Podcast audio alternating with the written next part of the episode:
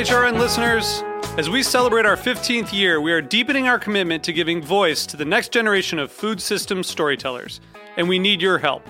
Our internship and fellowship programs help activate new possibilities for underrepresented and underestimated young people through experiential journalism, audio engineering, and production training.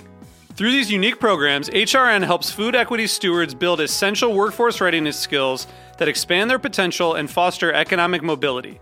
Please consider supporting these critical programs. And with a minimum donation, you can be entered to win a dinner for two at an amazing restaurant in one of eight cities and tickets to a concert at a great venue in one of those cities. We have incredible partners across the country who have donated, as they also share our passion for helping to educate the next generation of food systems storytellers. Check out heritageradionetwork.org slash 15 to donate and enter to win today.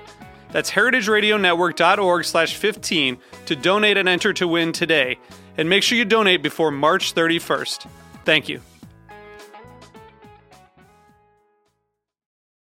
This episode is brought to you by MoFad, the Museum of Food and Drink, inspiring public curiosity about food. Learn more at mofad.org. You're listening to Heritage Radio Network, where a member supported podcast network broadcasting over 35 weekly shows live from Bushwick, Brooklyn. This year, we're celebrating 10 years of food radio. For the past decade, we've been taking you behind the scenes of farms, restaurants, breweries, school cafeterias, and more. It's been 10 years, and we're just getting started. Find us at heritageradionetwork.org.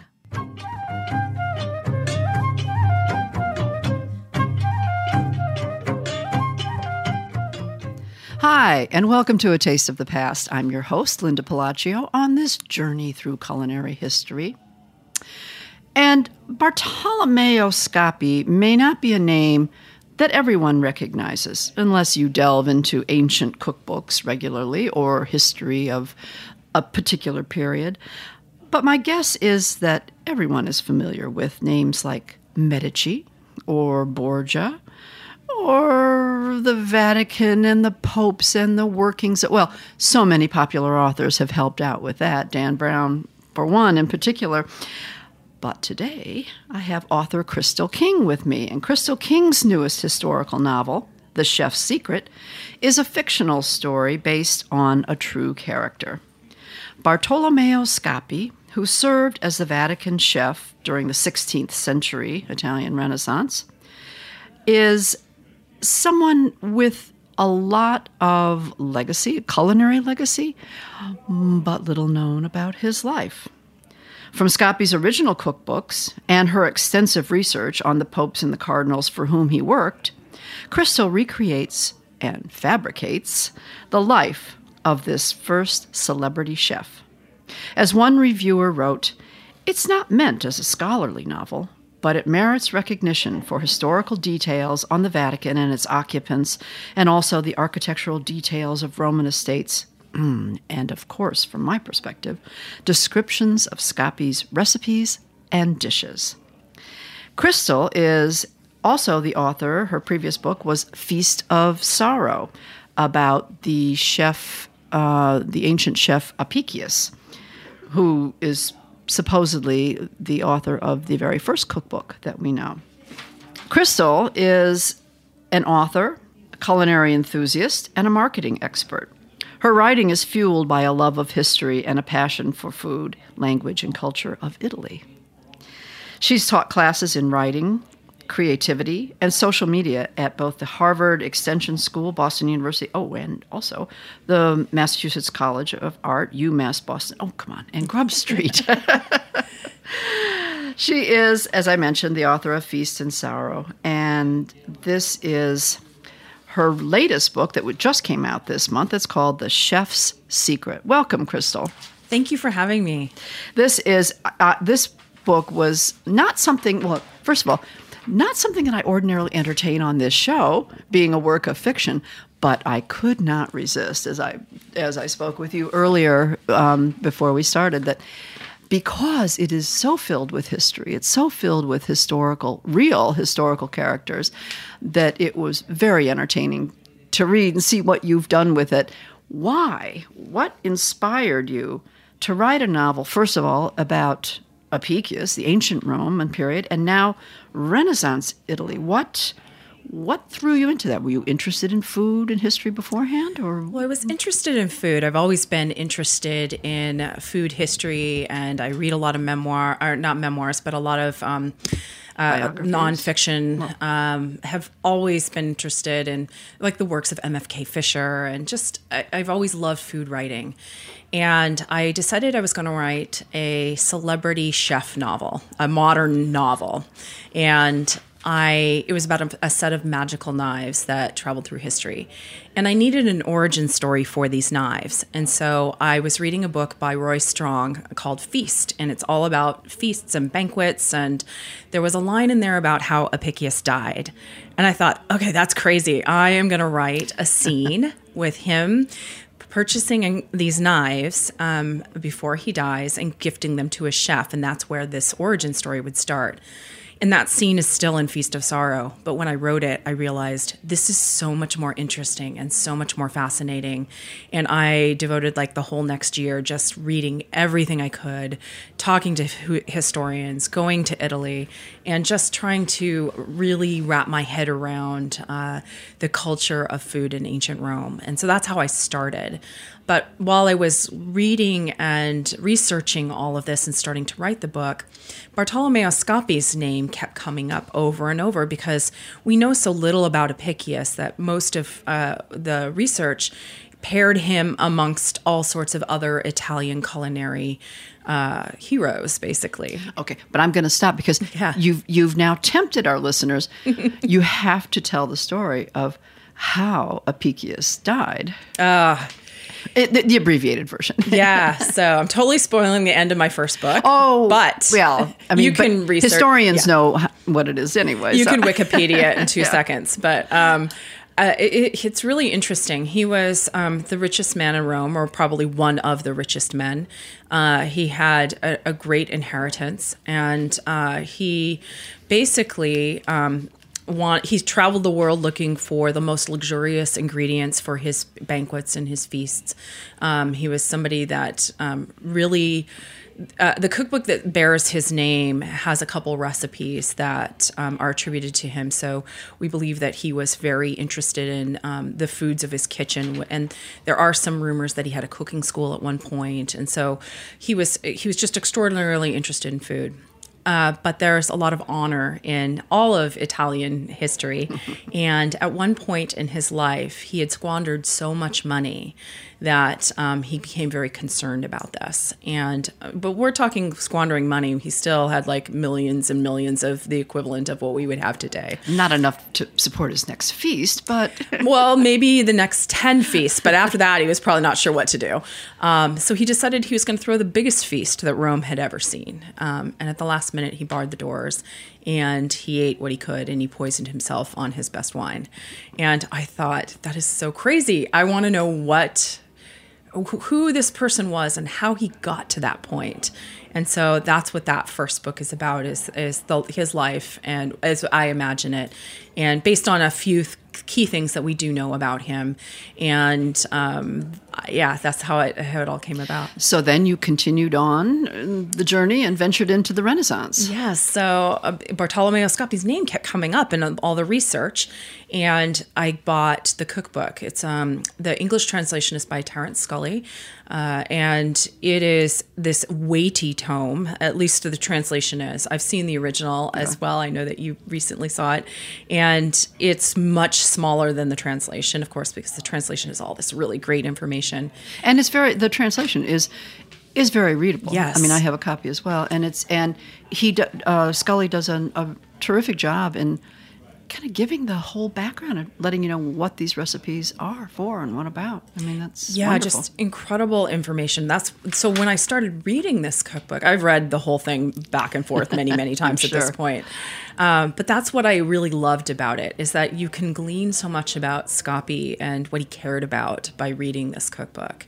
And so that was something that i was really interested in exploring a lot more. And i um, just really decided I have to do more with this this man and and write something about him. But we know very little about him. Um, we know about the cookbook. We know some places that he lived um, because he references certain foods in the cookbook, so it's clear that he was very familiar with these places.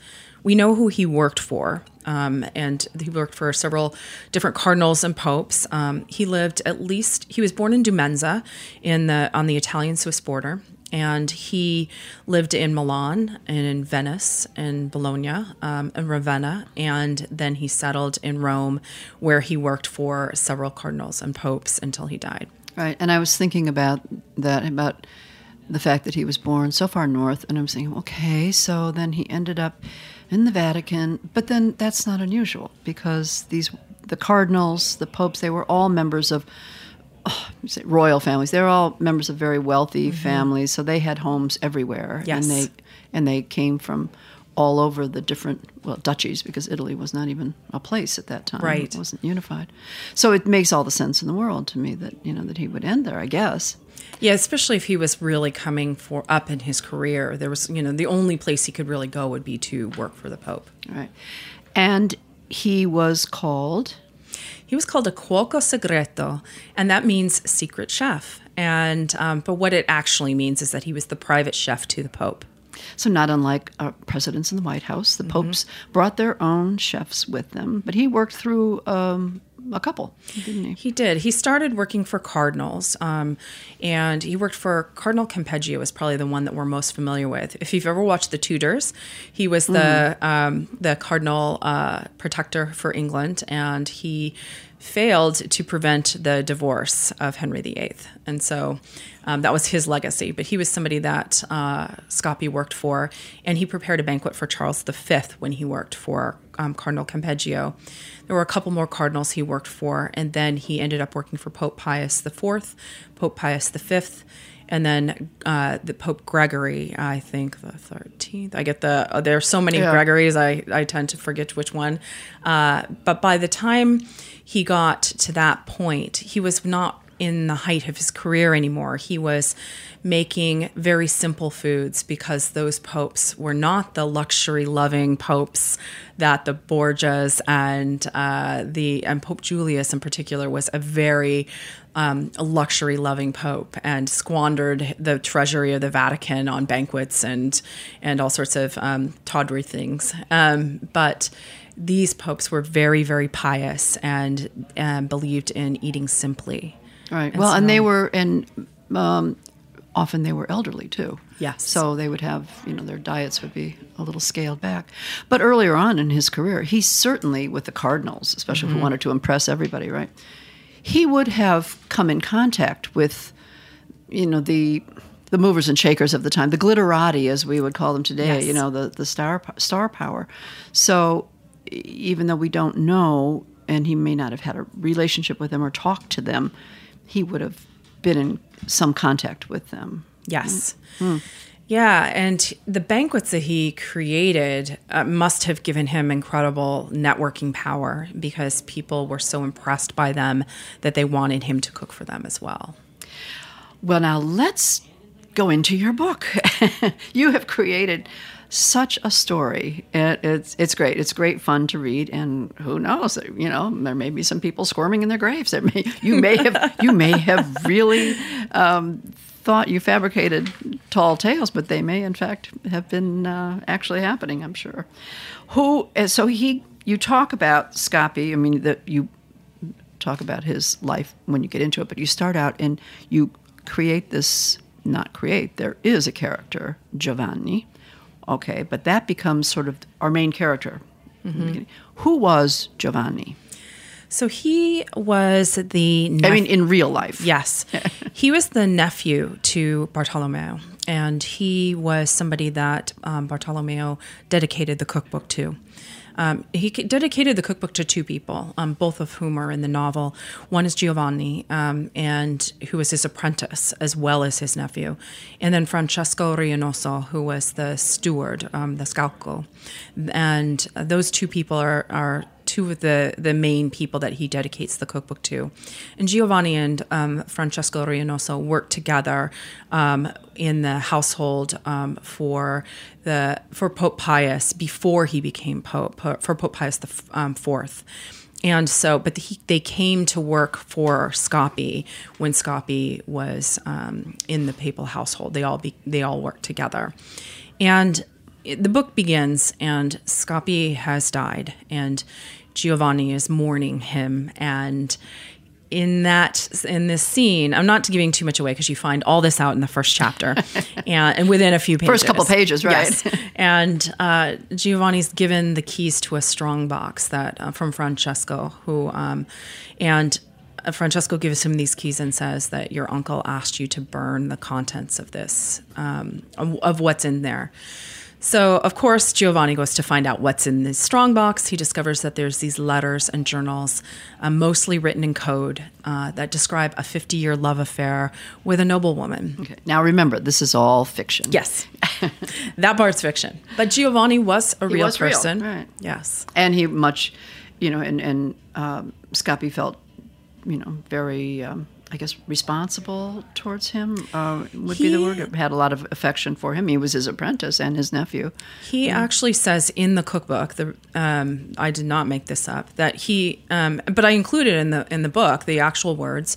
Uh, that he looks to him like a son. A son. He mm-hmm. believed, and that's actually um, say no more. Yeah. So But I liked the idea that Scappi had this kind of affection, that he thought of him in such a close way. And we don't believe that Scappi was married because we know we have his will and we know that he left a little bit of money to his sister Caterina. Um, we know that he had, um, she had two sons, Giovanni and um, Cesare. And but there's no mention of any woman in Scappi's life. And I was really interested in in that. And of course, he probably was a workaholic. Yeah. Uh, but I liked the idea of what if there was a woman in his life? What if it was a woman that maybe he wasn't supposed to be with? And so that's where that all. That's what from. reminded me of the stories of the Borgias and yes, you know, Dan Brown's novels of you know the workings of the yes. Vatican, right?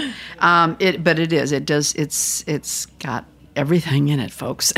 you've you've managed to create uh, sort of like this modern tale set in this in this um, Renaissance period. It's it's fascinating. It's it's fun. It's a fun read, I have to say. And you know, the benefit is you learn a little something on the side. I hope so. Yeah. Um, in the book, you have incorporated um, a lot of other true historical figures, real life historical figures who of the period who you've they didn't all come together in real life right. necessarily, but you put them in there and gave them other tasks and roles. Um, tell us about some of these other people who you who you write about. So I write about people that um, some of you may be familiar with. Michelangelo is probably the most famous person. I have him doing something really interesting with food um, that uh, I had a great time with, um, something related to sugar sculptures. And I also wrote about um, Benvenuto Cellini, who was a goldsmith um, for the Pope, and his autobiography is one of my favorite books. Yeah, yeah I've heard you mention that before, it's and it's like fascinating. He was, I mean, over it, the top. Well, we and we know we know so much about the culture of the Renaissance through mm-hmm. a lot of Cellini's sculptures, and also from his biography, autobiography, because he talks a lot about um, his life as an artist, and the and uh, of course he exaggerates a lot in this book. He single handedly saved this um, the city of Rome in the sack of 1527, according to him. Yeah. So we have to take a lot of what he says with a grain of salt. But there's a lot of really interesting things you can read between the lines yeah. with. So when play- he's waiting around for some some well, it, always in the church because that's who always gave money for the art. But as he would sit around waiting for somebody to finance his next yes. project, I mean, or sometimes he was in jail because he like did things he should not have done, um, like murder. And um, but then the the popes or the cardinals or somebody would forgive him because they wanted him to make uh, something else out of gold for them. so he was fun to to work in there. And then um, probably the most, um, the f- from a food perspective, uh, I play a bit with Domenico Romoli, who I make into a villain in this book. And n- pretty much nothing in that book about Domenico is probably true. But he was somebody who was a steward for the Medici, and he wrote a book called La Singolar Dottrina. Um, and it was a manual of how to run a, a noble household. And there were re- some recipes in there, but it was a little bit more about uh, making sure that you were the you were really taking care of the lord of the house, and so that some of the things were a little bit more medicinal. But he called himself panunto, which is um, an oiled bread Right. recipe, right? so he thought very highly of this recipe that he had. And his cookbook or his his manual came out in 1560, which was 10 years before the Scappi cookbook was published. And so I thought there, there's no evidence that they know each other or I mean knew each other at that time, but I thought it was they had to have at least known of each other. And but what if there was a little bit more there? Uh, I I have known a lot of cooks and people in, in the food world, and there's a serious competition Oh, yeah. between them. And so camaraderie, but it's Yes. always There's a looking over the shoulder. yeah. And I thought this is would be interesting. What if there was some sort of weird rivalry and what would that look like? And so I have a, a lot of fun with him. Um, but we really know barely anything about him beyond uh, the the book that he left behind and then who he worked for. And then you kind of tell some tales on the popes, which in today's news is old news, but but you do tell some, you know, some fabricated stories about that. I mean, it's all Yes. fits together very nicely. One of the popes, um, Pope Marcellus the second, um, I think it's that's the second. He only lived for like two months, and I thought, okay, only he was only a pope for two months. Yeah, correct, Right. Oh, right, right. He lived longer than that, of course, but he um, was as he died two months after he came into office, and I thought. That's too fun. I have to figure out what to do with that. So you gave us a reason why. Mm-hmm. a good one. Um, while you were researching all this fun research, fun, fun, fun, yeah, and getting your hands on on Scappi's um, um, one, a copy, one of the original copies of his works. Well, there were two books. The first, the second one was the widely. Yeah, there were a couple editions. yeah. Yes. In fact, I mean, I was amazed to, to read. I think Scully has this in his book that there were eight separate printings of, Mm-hmm. of Bartolomeo Scappi's opera, which for that day and age, I mean, to get a, to get in print period was a big thing. But to have eight printings by the time, um, long after he died, by 1696, there had already been eight printings. I mean, it's, it's still the most um, celebrated cookbook. Actually, I mean, you can I, I challenge you to name another book that has had that many printings over the period of time that has it existed. Right. In- and now his, one of his colleagues, um, uh, Banchetti, Di Okay. Messisbugo. Yes. Um, he had more, but, you know, but pretty neck and neck. but I I mean, th- yeah, but I think that the- but the impact You're right. You're, but you're right. is yes. much different. Yeah. Yeah. I mean, you think about it. You know, there weren't shelves and shelves of, of books being printed. There, you know. And this was also the first like cookbook as we know it. That I think that's where the differentiator Yeah. comes. This is the first book that it only had recipes from Scappi. It wasn't a book that um, just shared recipes that other people knew about. Um, it was the first uh, cookbook that had uh, any sort of illustrations in it. There's all these beautiful woodcuts in there. Right. And so those two things make it, and also it's one of the first books that had really precise measurements in some cases. And a lot of cases there isn't. There's some, they assume that as a cook you might know how to measure certain things or how to gauge cooking time.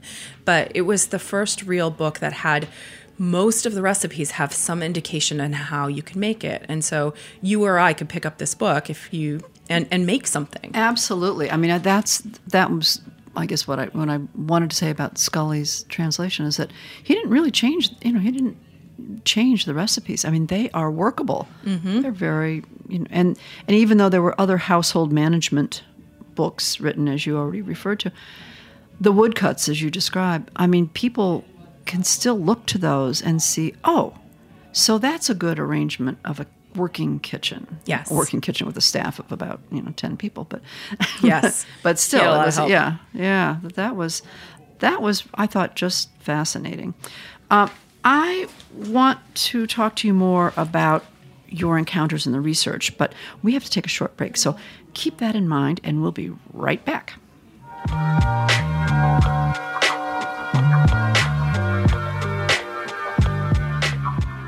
This episode is brought to you by MoFad, the Museum of Food and Drink.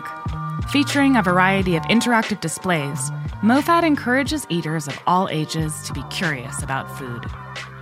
The museum currently operates MoFad Lab, a 5,000 square foot experimental space in Williamsburg, Brooklyn, where Chow, making the Chinese American restaurant, is currently on show until the end of March 2019.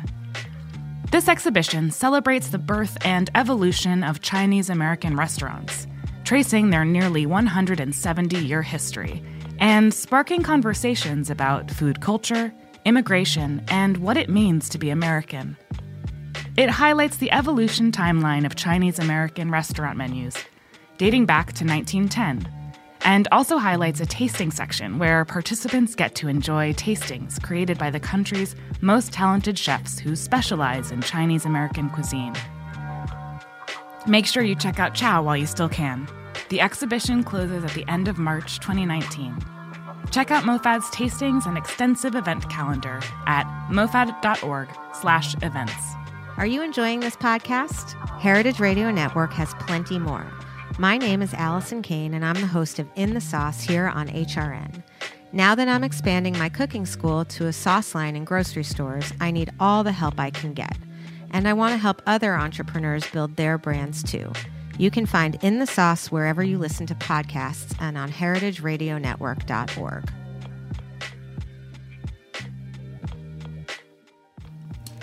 Hi, we're back, and I'm talking with Crystal King. Crystal's the author of her newest book, um, Chef's The Chef's Secret, and she's also the author of Feast and Sorrow, both historically based novels that have been fictionalized and full of fun characters and fun activities. And Crystal, I wanted to ask you when you were doing the research and you and you decided you were going to, um, as you have done with the previous book, you were going to make up your own lives for the miss all these missing pieces.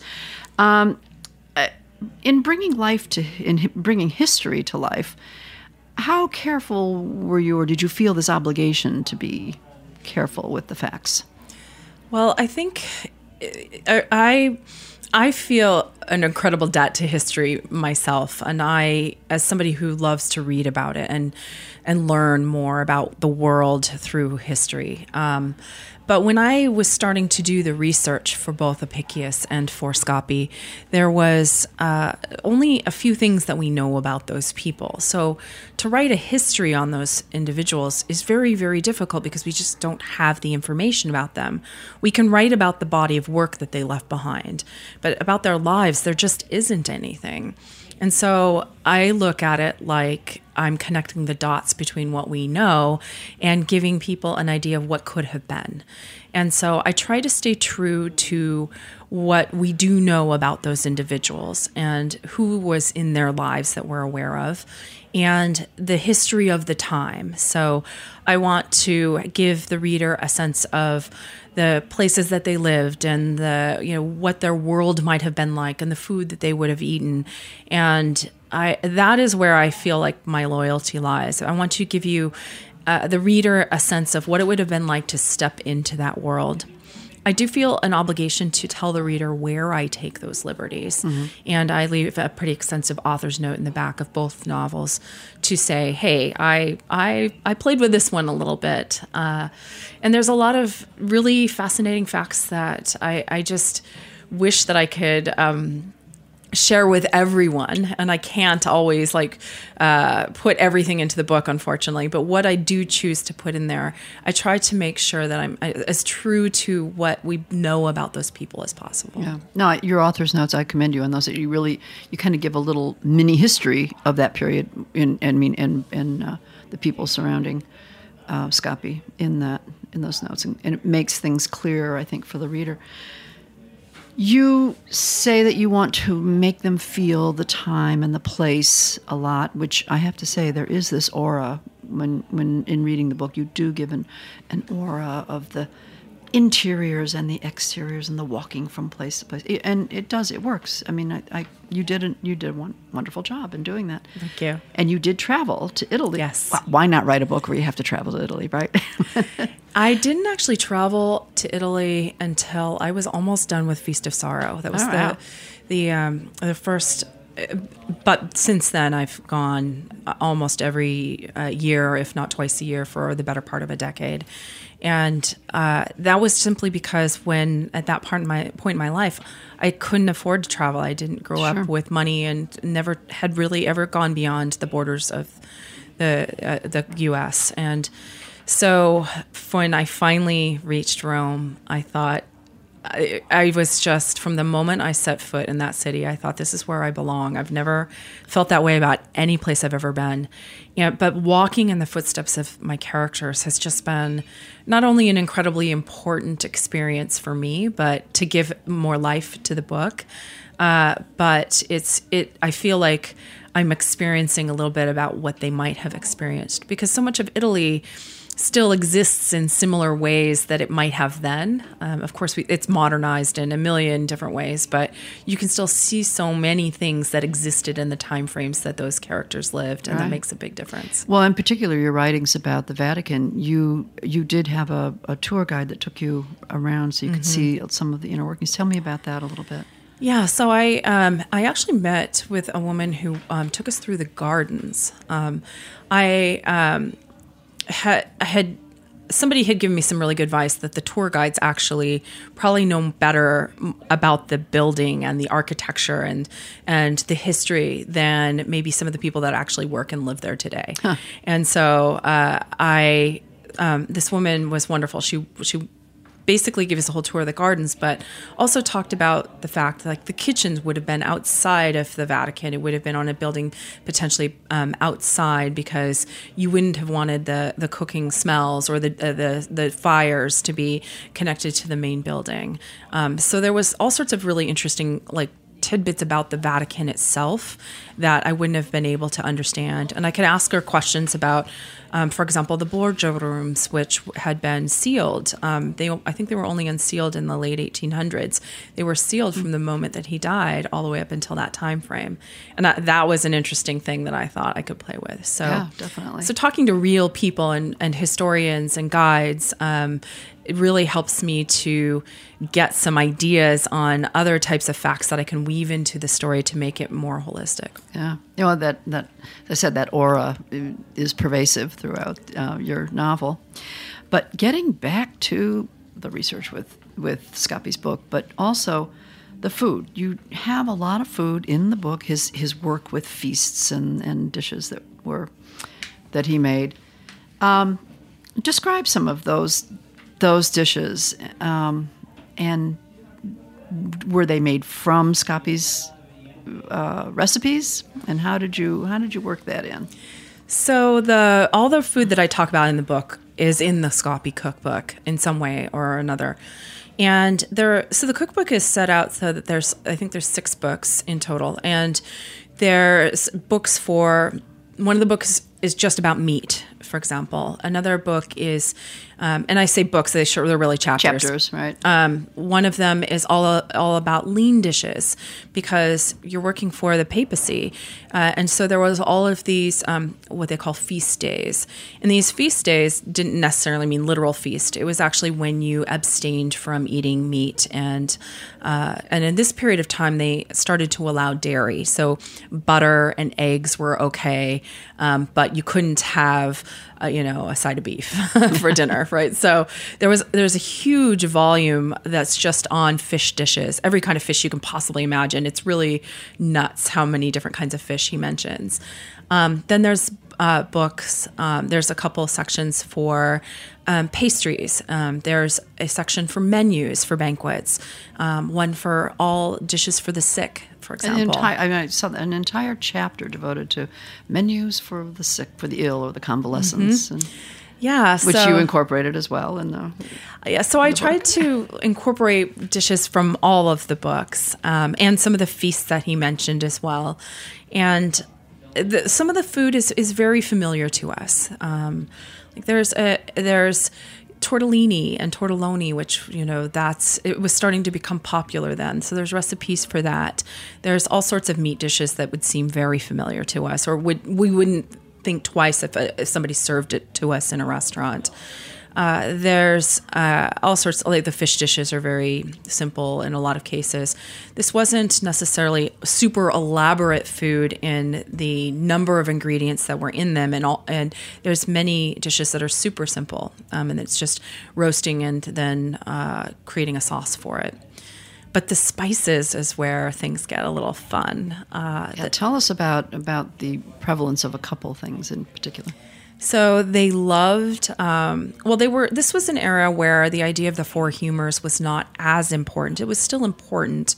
So trying to balance um, the types of medicinal temperaments that a person might have, or a, a, temperament that a person might have with the food to make them healthier. And so I, am not an expert in this particular area. It's a very, com- the medicine of the Renaissance is very complex.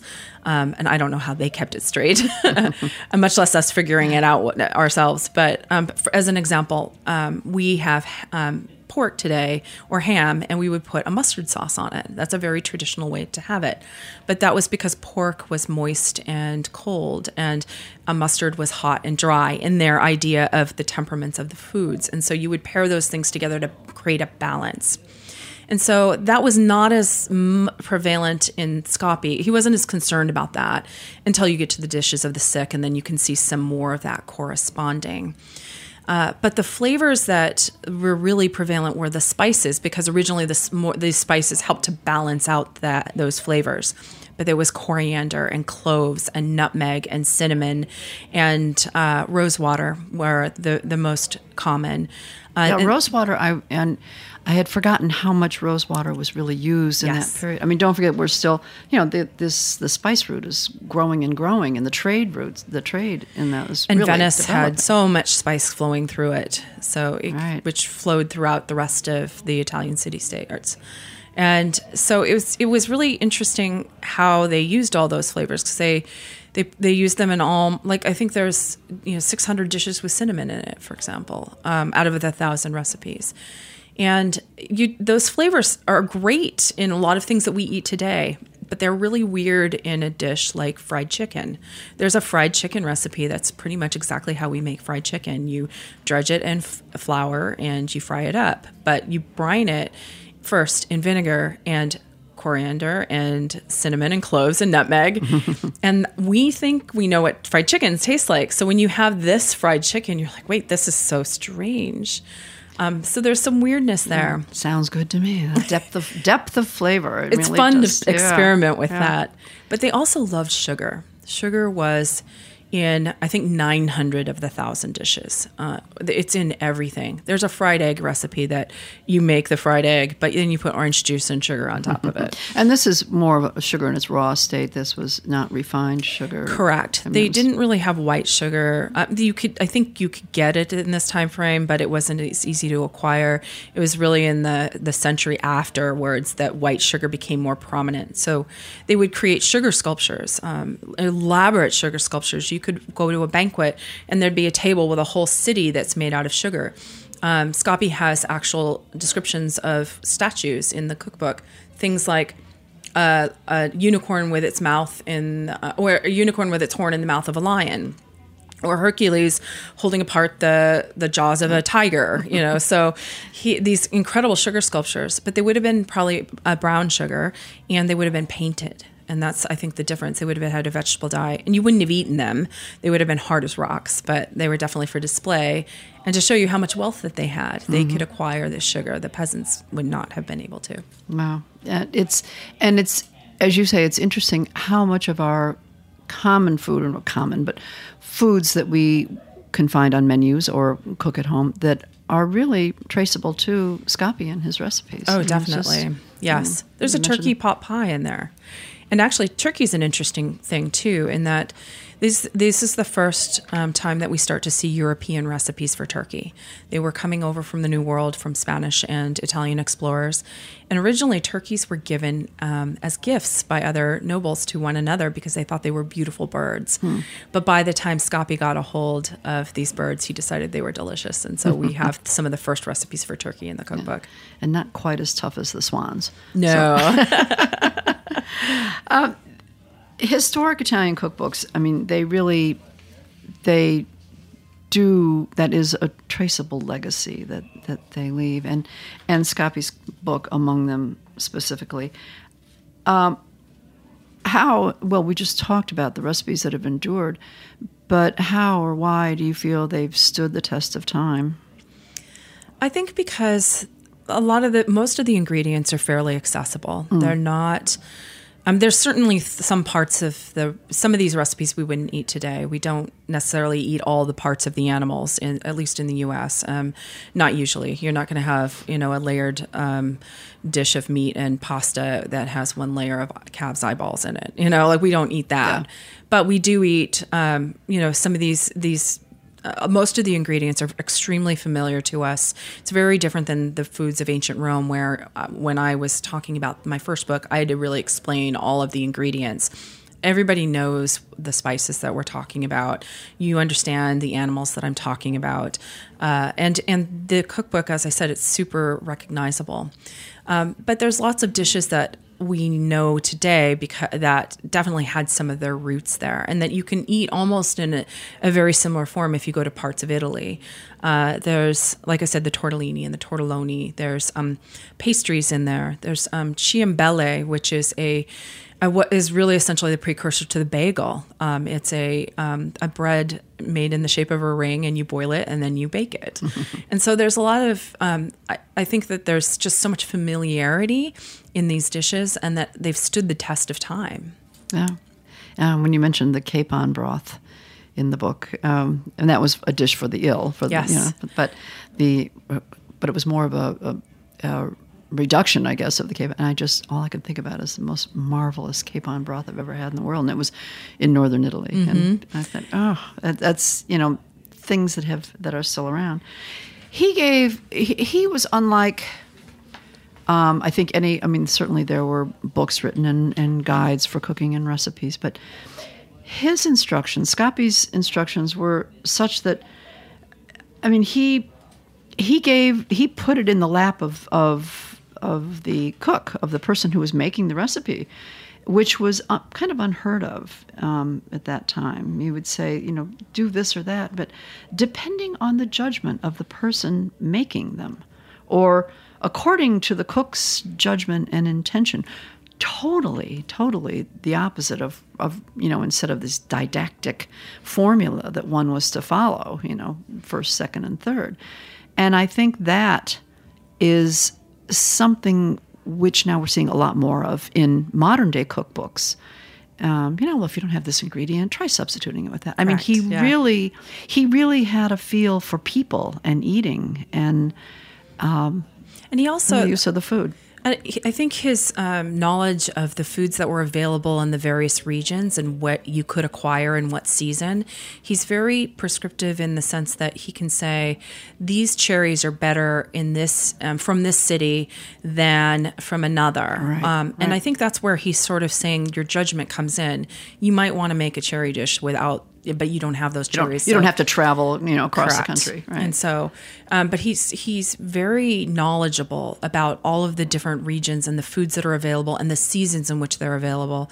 And he tells Giovanni in the cookbook that it is your responsibility to know all of these things so that you can make those kinds of decisions on your own. Yep, that was. I mean, you know how prescient. Look, and we're, or we're we're going back because look at today and you know, our quest for the best ingredients and where they come mm-hmm. from, and you know. Okay, now we have to end with something magnificent. All right, because he truly was a magnificent person, He and was. the whole period of, of of that of history was pretty magnificent. What's all this talk about the Great Comet? Oh, the comment was like one of my favorite things in the book, and it really has nothing to do with food, but it is. So I, in my research, when I'm when I'm writing, I pretty much I, I, map out everything that's happening in the world at that time. I map out what's happening in the world of art, what's happening in the Italian families, what's happening in politics and the papacy, and just general scientific discoveries. And one of them was in 1577. There was a great comet. Many people are familiar. There's a musical. It's the the Great Comet of 1812, I think. Something is, like that. Yeah. So there's a there's a musical about it. And but there was several great comets, but this particular one was um, 1577.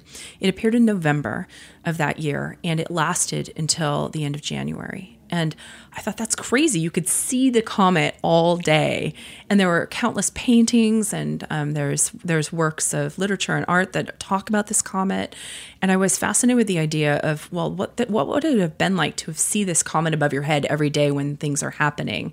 And so I had to include it. I do play with the dates a little bit. I move it further into April of 1577, and I actually use that as a frame for the book because um, Scappi's lover in the book is a woman named Stella, and you discover her um, when Scappi has died and this um, comet appears in the sky. Mm, and and that was also the year he died. Mm-hmm. Exactly. 1577. I just thought that's so fortuitous. I yeah. have to do something with it.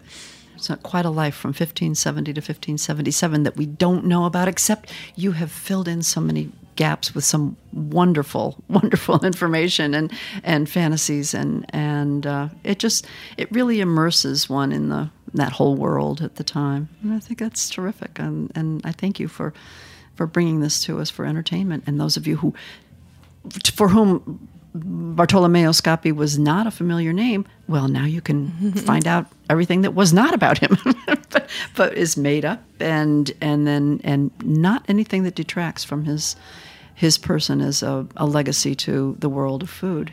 Um, great research. I can't wait to see what comes up next. I know you are working on something. In fact, relevant to this book, were you not working on sort of a modern day cookbook of Scappi's recipes, or is that something you're just toying with at this stage? I actually have um, a digital um, cookbook that is um, i worked with food historians i worked with chefs um, and food bloggers and developed 27 recipes in it um, for the modern cook but they're from these 1500 year old yeah. recipes or, yeah. or 500 year old recipes i should say um, 500 yeah. Now can people find this out at your website? Yes if you go to crystalking.com um, and uh, i think i actually need to make it live for everybody but i will do that within okay. a, a very short period of time. All right. Well thank you so much. Again the name of the book is the chef's secret and the author my guest crystal king. Thank you so much. Thanks for having me. And thank you for listening. This has been another taste of the past